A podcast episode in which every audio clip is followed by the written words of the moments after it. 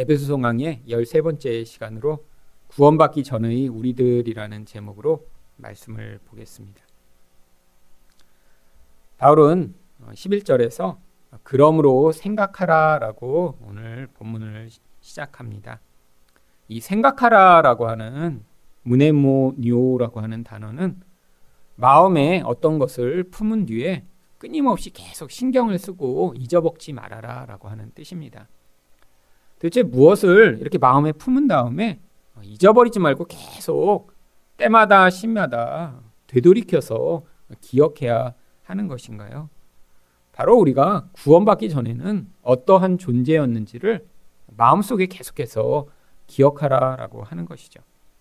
그런데 왜 우리가 이렇게 과거에 어떤 존재였는지를 계속 기억해야 하는 것인가요?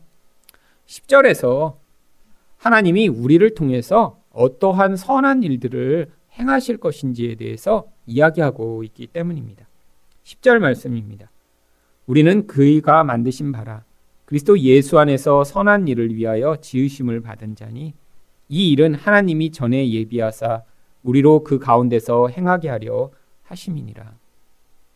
예수님을 믿게 되면 그의 인생으로부터 이렇게 이전에는 하지 못했던 선한 그런 일들이 나타나게 되어 있습니다. 지난 시간에 말씀드렸듯이 이 선한 일은 단순히 도덕적으로 좋은 일이나 혹은 착한 일이 아니라고 말씀을 드렸죠. 이 선한 일은 인간의 행위로는 불가능한 하나님의 성령이 임하셔서 나타나는 그러한 일들입니다. 그래서 성경에서 이 선한 일들 가운데 어떤 때는 자기 재산을 포기하기도 하고요.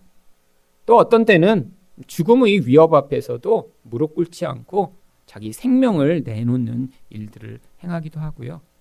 심지어는 자기를 죽인 사람들을 향해서 저들의 죄를 용서해 달라라고까지 기도하는 그런 모습으로 이 착한 일들이 나타났습니다. 그렇다면 성도의 인생에서도 이런 착한 일이 인생 가운데 나타나게 되어 있습니다. 예수를 믿는데 하나님이 원하시는 그런 모습이 하나도 나타나지 않는다라고 하면 이것 또한 심각한 문제겠죠. 예수를 믿는다면 이렇게 내가 예수를 믿기 전과는 다른 나의 이기성과 나의 죄성을 벗어난 그런 모습들이 우리로부터 나타나게 되어 있습니다. 그런데 이런 착한 일이 나타날 때 우리가 기억해야 될 것이 있습니다. 이것이 바로 우리에게 속한 것이 아니라는 사실입니다. 인간이라는 존재는 끊임없이 자기 의를 추구합니다. 내가 얼마나 괜찮은 존재인지, 내가 얼마나 착한 존재인지, 내가 얼마나 대단한 존재인지, 이런 것들을 끊임없이 추구하는 이 인간의 죄성 때문에 만약에 이렇게 구원받기 전의 우리 모습에 대해 우리가 자주 잊어버린다면 우리 인생에서 조금이라도 선한 행위가 나타나면 우리는 그것을 가지고 아 나니까 이런 일을 하지 이러니까 하나님도 나를 사랑하시지 않겠어? 라고 하는 금방 교만한 반응을 하게 되어 있는 것이죠. 그래서 우리가 어떠한 착한 일을 하더라도 아니 남들도 다 놀래는 그런 놀라운 일을 하더라도 내가 원래 어떤 존재인지를 기억하고 하나님의 은혜가 아니고는 그런 결과가 나올 수 없었다라는 사실을 우리가 명심해야 한다라고 하는 것입니다. 그런데 바울은 우리가 이전에 어떤 존재였다라고 이야기를 하나요? 11절 하반절을 보시면 너희는 그때의 육체로는 이방인이요 손으로 육체에 행한 할례를 받은 무리라 칭하는 자들로부터 할례를 받지 않은 무리라 칭함을 받는 자들이라. 결국 이방인이었다라고 하는 것입니다. 물론 여기서 이방인은 에베소 교인들을 이야기하고 있는 것입니다. 그런데 이방인이라고 이야기하면서 특별히 바울이 뭐라고 얘기하나요? 육체에 행한 할례를 받지 않은 자라고 이야기를 합니다. 당시에 유대인들은 이 할례를 통해서 하나님의 백성과 또 하나님에게 속하지 않은 이방인들을 구분을 지었습니다. 이 할례를 어, 받은 것이 그래서 아주 중요한 육체적 표징이었죠. 근데 인간으로서 이렇게 할례를 받지 않았다라고 하면 그들은 어떻게 생각했냐면 짐승이나 비슷한 존재로 여겼습니다. 이 유대인들이 얼마나 이 이방인들을 멸시했는지 사람들은 이방인들이 세상에는 존재하면 안 된다고까지 이렇게 생각할 정도였죠. 그래서 한 유대인 랍비에게 그 제자가 물어봤습니다. 아니 하나님은 왜 저렇게 쓸모없는 이방인들을 세상에 많이 만드셨을까요? 그랬더니 그때 아주 유명한 유대인 랍비가 뭐라고 답을 했냐면 지옥에 땔감이 필요하기 때문에 하나님이 이방인들을 이렇게 많이 만들어 놓으신 것이다라고 유대인 랍비가 이야기를 했습니다. 그 정도로 이 유대인 눈에 이방인은 존재해서는 안 되는 존재. 어쩌면 소나 돼지보다 더 모자라고 필요 없는 존재로 여겼던 것이죠. 그런데 이런 육체적 할례가 없다라는 것보다 이 이방인의 심각한 영적 상태가 존재했었습니다. 그렇다면 구원받기 전의 우리는 어떤 상태였나요? 첫 번째로 그리스도 밖에 있던 자였습니다. 하나님 백성이 아니다라고 하는 것을 이런 육체의 표지인 할례가 있냐 없냐로 결정지었던 이런 유대인들과 달리 우리 또한 이런 영적 관점에서 보면 예수를 만나기 전에 우리는 그리스도 밖에 있는 존재였습니다. 근데 왜 그리스도 밖이라고 하는 이런 표현을 사용한 것일까요? 바울이 100번이 넘게 바울 서신에서 계속해서 사용한 표현이 그리스도 안에라고 하는 표현이기 때문입니다. 모든 구원의 놀라운 축복, 그 은혜, 이 모든 것들을 계속 설명하고자 그리스도 안에라고 하는 표현을 계속해서 반복해서 사용하고 있습니다.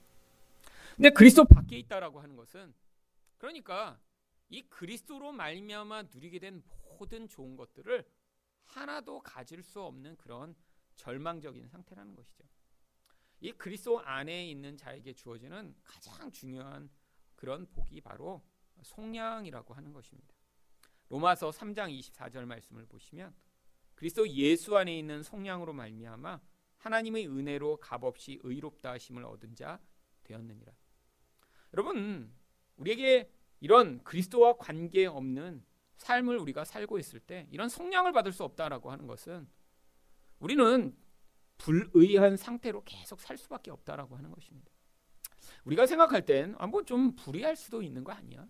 라고 생각할 수 있지만 이 불의한다는 건 하나님과 관계를 맺을 수 있는 조건을 갖지 못한 것이죠. 하나님과 관계를 맺지 못하니까 그로부터 모든 문제가 발생하는 것입니다. 결국 그리스도 밖에 있는 자에게 그래서 하나님과 관계를 맺지 못해 주어지는 또 다른 결과가 로마서 6장 23절을 보시면 죄의 싹은 사망이요 하나님의 은사는 그리스도 예수 우리 주 안에 있는 영생이니라.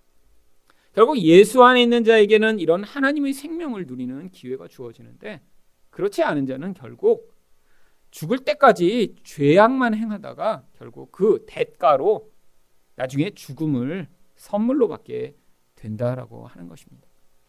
결국 이 속량이라는 것이 그래서 얼마나 중요한 것인가. 그 사람의 현재뿐 아니라 그 사람의 미래까지 달라지게 만드는 중요한 시작점이 되는 것이죠.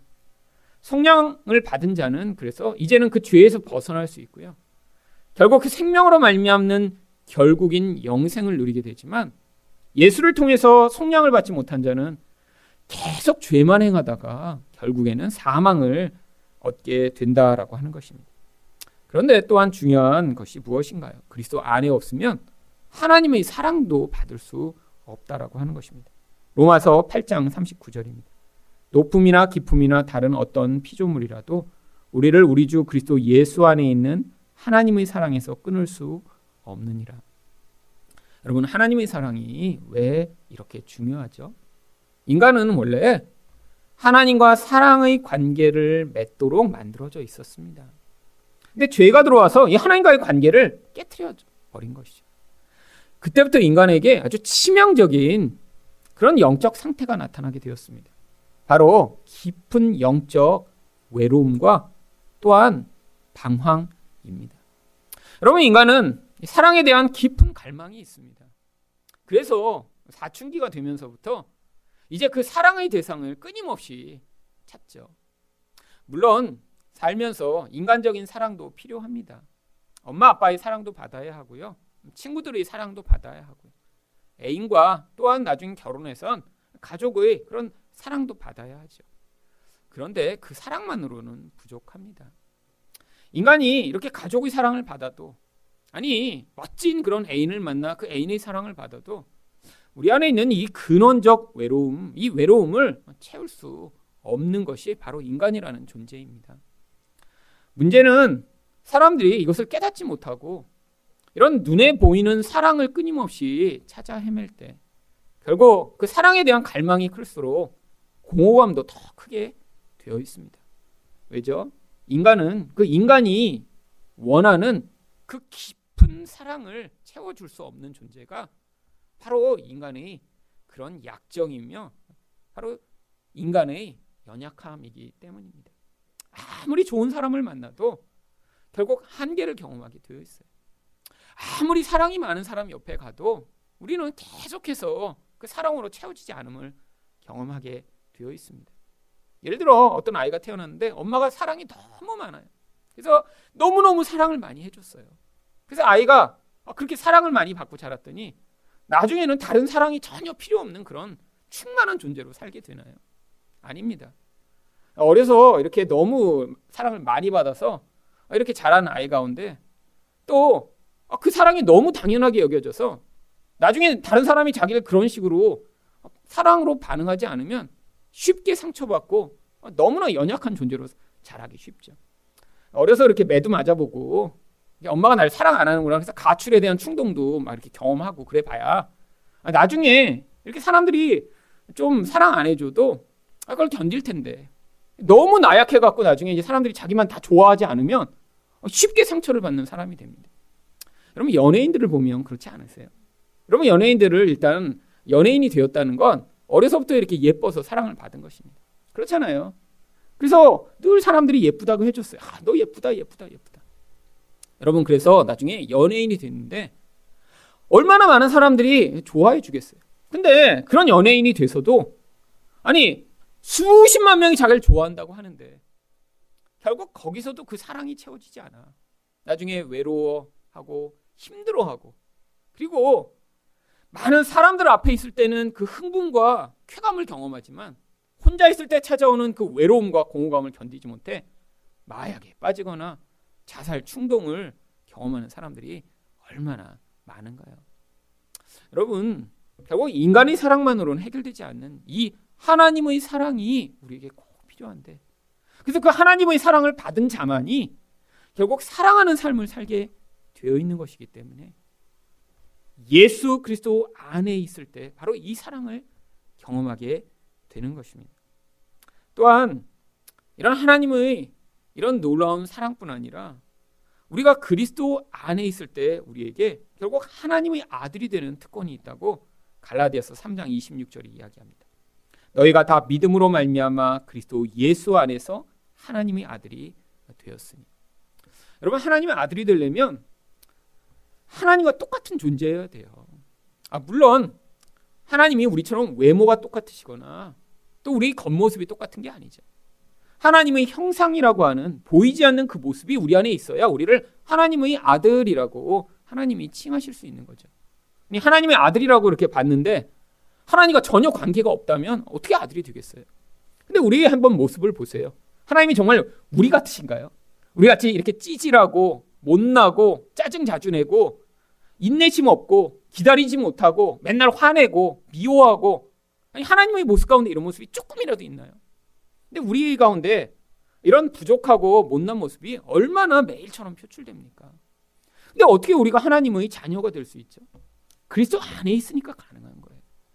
우리라는 존재가 있는데 이렇게 모자라고 연약해서 도대체 하나님과 닮는 모습이 없는데 근데 그리스도 안에 넣으셔서 하나님이 우리를 아, 너는 내 아들과 같다, 내 딸과 같다라고 이야기해 주시는 이 놀라운 복이요. 그런데 그리스도 밖에 있는 자는 이 놀라운 복을 누릴 수 없는 것입니다. 그 존재 자체가 가진 그 약점과 죄악과 이기심 모습 그대로 다 드러내고 그것을 하나님이 보시며 너는 그 모습대로 심판을 받아 마땅하다라고 하나님의 판결을 받을 수밖에 없는 것이죠. 결국 그래서 그리스도 밖에 있는 자에게 주어지는 것이 무엇인가요? 저주밖에 받을 수밖에 없습니다. 그런데 그리스도 안에 있으면 무엇이 주어지나요? 에베소 1장 3절을 보시면 찬송하리로다 하나님 곧 우리 주 예수 그리스도의 아버지께서 그리스도 안에서 하늘에 속한 모든 신령한 복을 우리에게 주시되 하늘의 이 복을 받게 된 이 놀라운 복이 우리에게 주어진 것입니다. 여러분 그런데 우리가 받은 이 놀라운 복 생명을 얻게 되었고요. 하나님이 축복을 얻게 되었고요. 하나님의 사랑을 받게 되었고요. 영생을 받게 되었고요. 하나님의 자녀라고 일컬음을 받게 되었는데 그런데 이 모든 것을 너무 당연하게 여기고 계신 것은 아닌가요? 여러분 원래 이렇게 받게 된 이후에 너무 감사해야 돼. 근데 이 감사가 어디서부터 시작될 수 있나요? 나라는 존재가 원래 이런 놀라운 하나님의 선물과 복과는 관계없는 자였다는 사실을 우리가 기억할 때입니다. 두 번째로 구원받기 전에 우리는 어떤 상태였나요? 언약 밖에 있는 자였습니다. 12절 하반절을 보겠습니다. 이스라엘 나라 밖의 사람이라 약속의 언약들에 대하여는 외인이요. 여러분 이 언약이라고 하는 것은 하나님이 하나님 백성과 맺으신 그런 생명을 담보로 한 약속입니다. 그냥 약속하신 게 아니에요. 이 약속을 반드시 지키겠다라고 그 약속의 담보로 하나님이 자기 생명을 내놓으신 것입니다. 근데 우리도 우리 생명을 내놓고 약속한 것입니다. 그 약속을 할 때 이 언약은 반드시 언약을 맺는 두 사람이 쪼갠 짐승을 양쪽에 펼쳐놓고 그 사이를 손을 잡고 걸어가게 되어 있어요. 걸어가면서 뭐라고 약속하는 겁니까? 내가 이 약속을 깨뜨리면 이 반으로 쪼개진 짐승처럼 몸이 반으로 쪼개져서 죽임을 당하겠습니다. 이렇게 약속을 하는 거예요.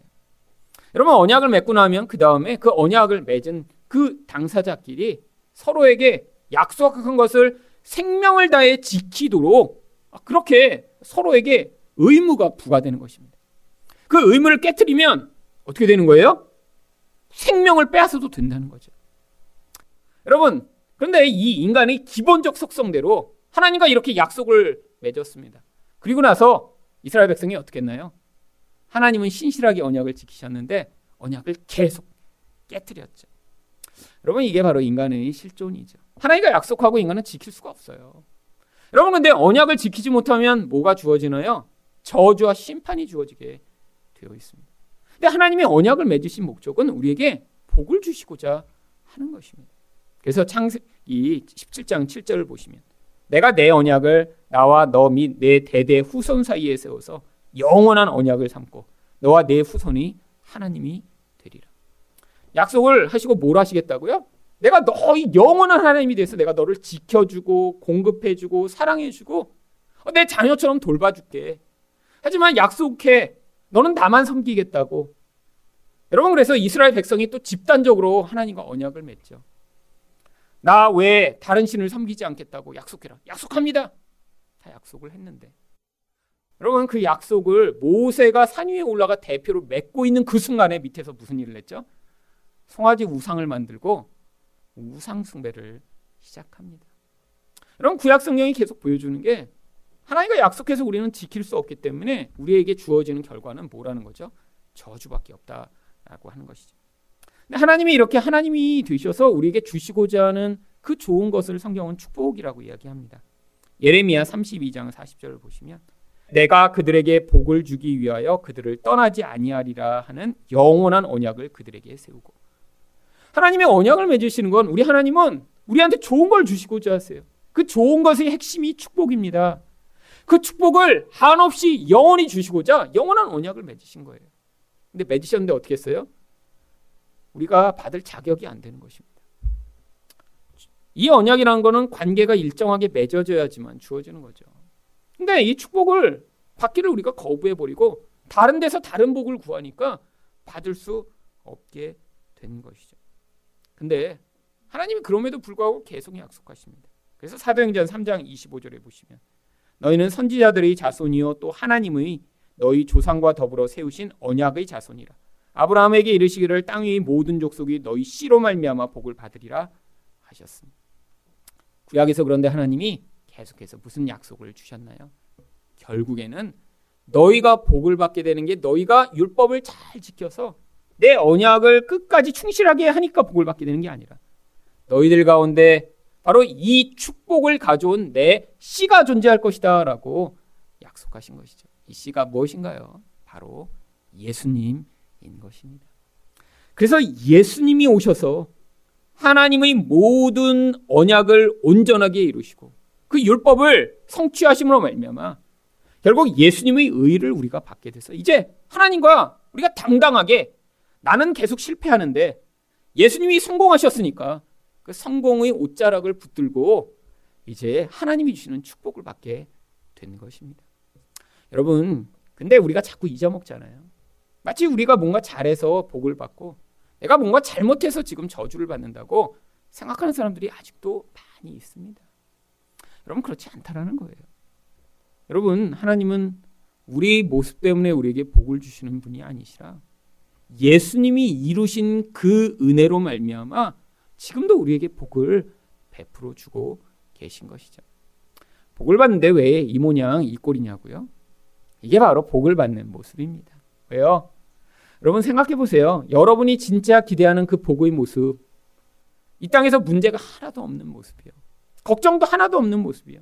내 자녀들도 다 평안한 모습이요. 그렇다면 그런 눈에 보이는 가짜 복 때문에 하나님을 의존하는 마음이 우리에게는 다 사라져 버릴 거예요. 왜요? 기도하지 않아도 말씀을 듣지 않아도 내 뜻대로 살아도 내 마음대로 되니까요. 여러분 이게 가장 무서운 저주입니다. 자기 생각대로 사는데 모든 게 다 잘 될 때 여러분 제가 봐도 그래요. 어떤 사람들은 일시적으로 자기 생각대로 하는데 뭐가 잘 되는 것처럼 보이는 사람들이 있죠. 근데 이 하나님 나라의 관점으로 보면 그게 가장 무서운 일입니다. 어려서부터 좌절도 경험하고 뭔가 내가 할 때마다 실패도 해보고 그래서 아, 안 되는구나. 그래서 그때 하나님을 만나는 기회를 삼으며 하나님 도와주세요. 은혜를 베풀어 주세요. 제가 미련합니다. 저는 할 수 없습니다. 어떻게 도대체 해야 되나요? 그러면 인생 가운데 이런 고백과 간구를 해본 사람만이 그 교만의 자리에서 내려와 예수를 의존하는 겸손한 영이 그 영혼 안에 만들어지게 되어 있는 거예요. 여러분, 우리 인생에서 경험하는 이 환경적 상황이 마치 우리 영혼을 만들어내는 그런 껍데기와 같은 것입니다. 하나님이 그래서 진짜 복을 우리 영혼 안에 주시는데 무엇이 복인가요? 그 놀라운 하나님과 함께하는 복이요. 마지막으로 구원받기 전에는 우리는 어떤 상태였나요? 소망이 없는 자였습니다. 12절 하반부를 보겠습니다. 세상에서 소망이 없고 하나님도 없는 자였다. 여러분, 세상에서도 소망이 없는데 하나님도 없다는 건 영원한 미래도 없다라고 하는 것이죠. 근데 이상하지 않으세요? 하나님 없이 사는 사람들 세상에서 참 잘 사는 것 같지 않으세요? 여러분 재벌들 떵떵거리며 사는 거 보면 세상에서는 참 소망을 가지고 즐겁게 사는 것처럼 보이지 않으세요? 여러분 혹시라도 그런 생각을 하셨으면 여러분 잘못 생각하신 거예요. 여러분 성경은 왜 세상에서 소망이 없다라고 얘기하나요? 이 세상은 하나님 눈에 보면 눈 깜짝할 사이에 지나가는 한시적인 것이기 때문입니다. 그래서 요한일서 2장 17절에 이렇게 이야기합니다. 이 세상도 그 정욕도 지나가되. 이 지나간다라는 건 날아가 버린다라는 뜻이에요. 여러분 마치 새가 훅 날아가서 어 어디 갔지? 라고 하듯이 하나님이 우리 인생을 보실 때는 그냥 훅 날아가 버리는 거예요. 우리는 이렇게 인생이 긴 것 같지만 하나님 눈에는 정말 짧은 인생입니다. 사라져 버릴 거예요. 없어질 거예요. 이 인생에서 그래서 우리가 소망을 두고 있다면 정말로 순간적으로 사라져 버릴 그것에 우리의 소망을 두는 어리석은 인생이 되겠죠. 마치 옆에서 무릉무릉 차소리가 나서 어 뭐지? 그런데 멋진 스포츠카가 옆에 있어요. 그래서 야 멋지네. 근데 붕 가버려서 어 어디 갔지? 마치 인생이 그렇다는 거예요. 어 인생에서 이렇게 좋구나. 근데 보니까 벌써 지나가 버렸어요. 이제 곧 옵니다. 곧. 여러분 나이 드실수록 느끼지 않으세요? 1년이 너무너무 빨라요. 애들은 되게 길게 느껴지고요. 근데 이게 실제로 그렇습니다. 나이가 들수록 매년 매년 시간이 빨리 지나간다고 느껴요. 여러분 나중엔 날아가는 것처럼 갈 거예요. 그리고 그렇게 지나간 인생 끝에 우리는 하나님 앞에 서야 합니다. 그렇기 때문에 고린도전서 15장 19절에 뭐라고 얘기하나요? 만일 그리스도 안에서 우리가 바라는 것이 다만 이 세상의 삶뿐이면 모든 사람 가운데 우리가 더욱 불쌍한 자일이라.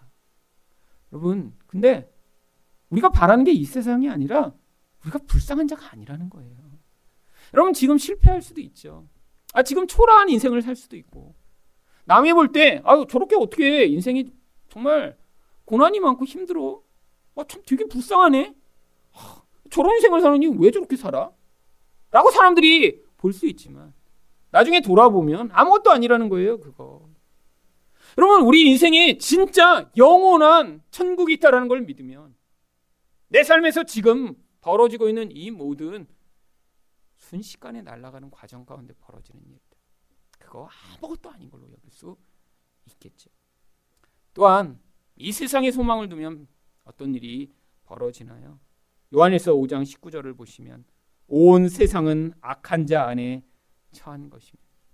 결국 이 세상을 마귀가 지금 지배하며 그 세상에 속한 자들을 통치하기 때문에 이 세상에 소망을 두는 자들은 결국 그 마귀의 지배로 말미암는 고통과 그 삭스로 주어지는 영원한 멸망을 반드시 경험하게 되어 있습니다. 여러분 속고 있는 거예요. 잠시. 요한일서 4장 5절이 뭐라고 이야기하나요? 그들은 세상에 속한 거로 세상에 속한 말을 하며 세상이 그들의 말을 듣느니라. 그럼 마귀에게 속한 자들은 지금 속아서 살고 있는 거예요. 거짓말에 완전히 속아 넘어가서 야, 이 세상이 그래도 좋지. 이게 사는 게 행복한 거야. 라고 지금 속고 있는 것이죠. 여러분, 가상의 세계에 빠진 사람들, 그래서 게임 중독에 빠지거나 SNS에 빠진 사람들이 바로 그런 인생을 살아가고 있습니다. 여러분, 게임 중독에 빠지게 되는 게 왜 그렇죠? 지금 뇌에서 신호를 잘못 처리하고 있는 거예요. 가짜와 진짜를 구분하는 능력을 잃어버립니다. 가짜의 세계에 들어가면 거기선 노력만 하고 그 게임에 열심히 시간만 투자하고 또 돈만 들이면 거기서 갑자기 왕자도 되고 공주도 되고 기사도 되고 성도 살 수 있고 막 그래요. 근데 이 뇌는요 착각하는 거예요. 그게 진짜라고 자꾸 믿는 거예요. 근데 뭐, 뭐가 문제가 생기죠? 그 세계에 많이 빠져서 페인처럼 게임을 하고 나서 그 쾌감을 느꼈는데 현실 세계에 돌아오면 그 갭이 너무너무 큰 거예요. 게임에 그래서 이렇게 빠지거나 SNS에 깊이 빠지는 사람일수록 현실의 적응 능력이 엄청나게 떨어집니다. 일상생활은 다 파괴돼 있어요. 여러분 그래서 이런 일이 벌어지는 거예요. 매년 무슨 일이 벌어지나요? 자기 아기가 있는데 자기 아기는 그냥 방치해서 밥도 안 주고 그냥 방치해 놓고 PC방에 가서 아기 키우기 게임하다가 자기 아기 죽이는 엄마 아빠들이 있는 거예요. 그럼 매년 있습니다. 몇 년 전에도 엄마 아빠 둘이 PC방에 가서 했던 게임이 아기 키우기 게임이에요. 근데 실제 집에서는 자기 아기가 있었는데 그 애가 영양실조로 굶어 죽었어요. 여러분 현실에서 아기 키우면 기저귀 갈아야죠. 안아줘야죠. 계속 필요를 챙겨줘야죠. 귀찮고 힘들잖아요. 그러니까 게임에서 내가 만들어 놓은 아기가 멋지게 나중에 노래자랑 대회도 나가고 미스코리아도 나가고 운동도 잘하는 아이로 키운 애는 그거에 빠지다가 현실을 내가 실제로 반응하는 능력을 다 잃어버리게 되는 거죠. 여러분 이게 마귀가 하는 것입니다. 마귀가. 근데 그, 그렇게 실제의 삶과 가상의 세계가 분리되기 시작할 때 행복감이 계속되나요? 아니요. 점점 더 불행해지게 돼 있어요. 그래서 SNS 시간이 늘어날수록 행복도가 점점 점점 떨어집니다. 일상생활에서 적응이 안 되니까요. 그럼 무서운 점은 뭔지 아세요? 사람들에게 이렇게 SNS를 많이 쓰게 만드는 그런 사람들은 그래서 SNS를 자기 스스로 통제를 할 수 없으니까 아예 직원을 두고 자기가 직접 쓰지 못하도록 만들어요. 그럼 페이스북이라고 하는 세계에서 가장 영향력 있는 SNS 그 저커버그라고 하는 CEO가 있죠. 그러면 그 저커버그가 자기가 직접 페이스북을 쓰지 않습니다. 자기를 대신에 글을 올리고 자기 계정을 관리하는 직원만 12명이 따로 있어요. 왜? 자기가 직접 그걸 써서 사람들이 와 저커버그다 하고 환호하고 거기서 하면 그 도파민 분비로 말미암아 중독에 빠져서 그러다가 회사 기밀을 누출하거나 거기서 충동적인 결정을 할까봐 페이스북에 있는 모든 임직원은 자기가 개인이 페이스북 계정을 쓰지 못하게 만들어놨어요. 무서운 거죠. 그들은 알고 있어요. 사람들이 거기에 중독된다는 걸. 여러분 이게 마귀가 만들어낸 세상입니다. 중독시켜서 현실에서 적응하지 못하게 만들고 그 거짓말을 믿고 살아가게 만들어 점점 불행해지게 만드는 이 세상이요. 근데 사람들은 그게 진짜라고 믿고 싶어요. 못 끊습니다. 뭐 여기 계신 이제 나이가 드신 분은 아이 뭐그 페이스북 뭐 재밌나 그러는데 여러분 이 아이들 세계 어린 세계로 가면 거기가 그들이 천국이에요. 여러분 마약을 끊는 것보다 더 어렵습니다. 솔직히 그 SNS에서 경험되는 그 가짜의 행복을 찾아가는 세상이요. 아이가 어릴수록 더 깊이 중독에 빠지고요. 그 세상에 사로잡혀 결국 인생의 실제 삶을 실패하게 만들고 고통하게 만들려는 이 마귀적인 영향력. 이게 점점 강력해지고 있는 것이죠. 그런데 이런 세상에서 이렇게 살아가다 보면 결국 그 세상에서 벗어나지 못하게 되면 그 결국은 무엇인가요? 베드로후서 3장 7절을 보시면 이제 하늘과 땅은 그 동일한 말씀으로 불사르기 위하여 보호하신 바 되어 경건하지 아니한 사람들의 심판과 멸망의 날까지 보존하여 두신 것이니라. 그리고 심판과 멸망을 당하게 된다라고 하는 것입니다. 여러분 근데 우리에게 참 감사한 것이 무엇이죠? 우리도 월, 원래 그렇게 세상에 빠져 살며 아, 그렇게 살다가 죽을 인생, 멸망당할 인생인데 하나님이 우리를 예수로 말미암아 불러내셔서 내가 받을 자격이 없는 그 놀라운 복과 은혜를 우리에게 약속하시고 또한 지금도 선물하고 계시다라는 사실입니다. 여러분 어떤 사람들이 저렇게 세상에 빠져 있고 어떤 사람들이 그리스도와 관계없이 살는 그런 것이 아니라 그런데 우리 안에도 여전히 아직도 세상의 영향을 받아 살고 있는 이 모습들이 있으시다면 문득문득 그때마다 하나님 저는 이렇게 살다 죽을 인생인데 하나님이 은혜로 저를 구원하여 주셔서 하나님 그 은혜가 얼마나 놀랍고 감사한지요. 하나님께 찬양과 경배를 돌려드리는 여러분 되시기를 축원드립니다.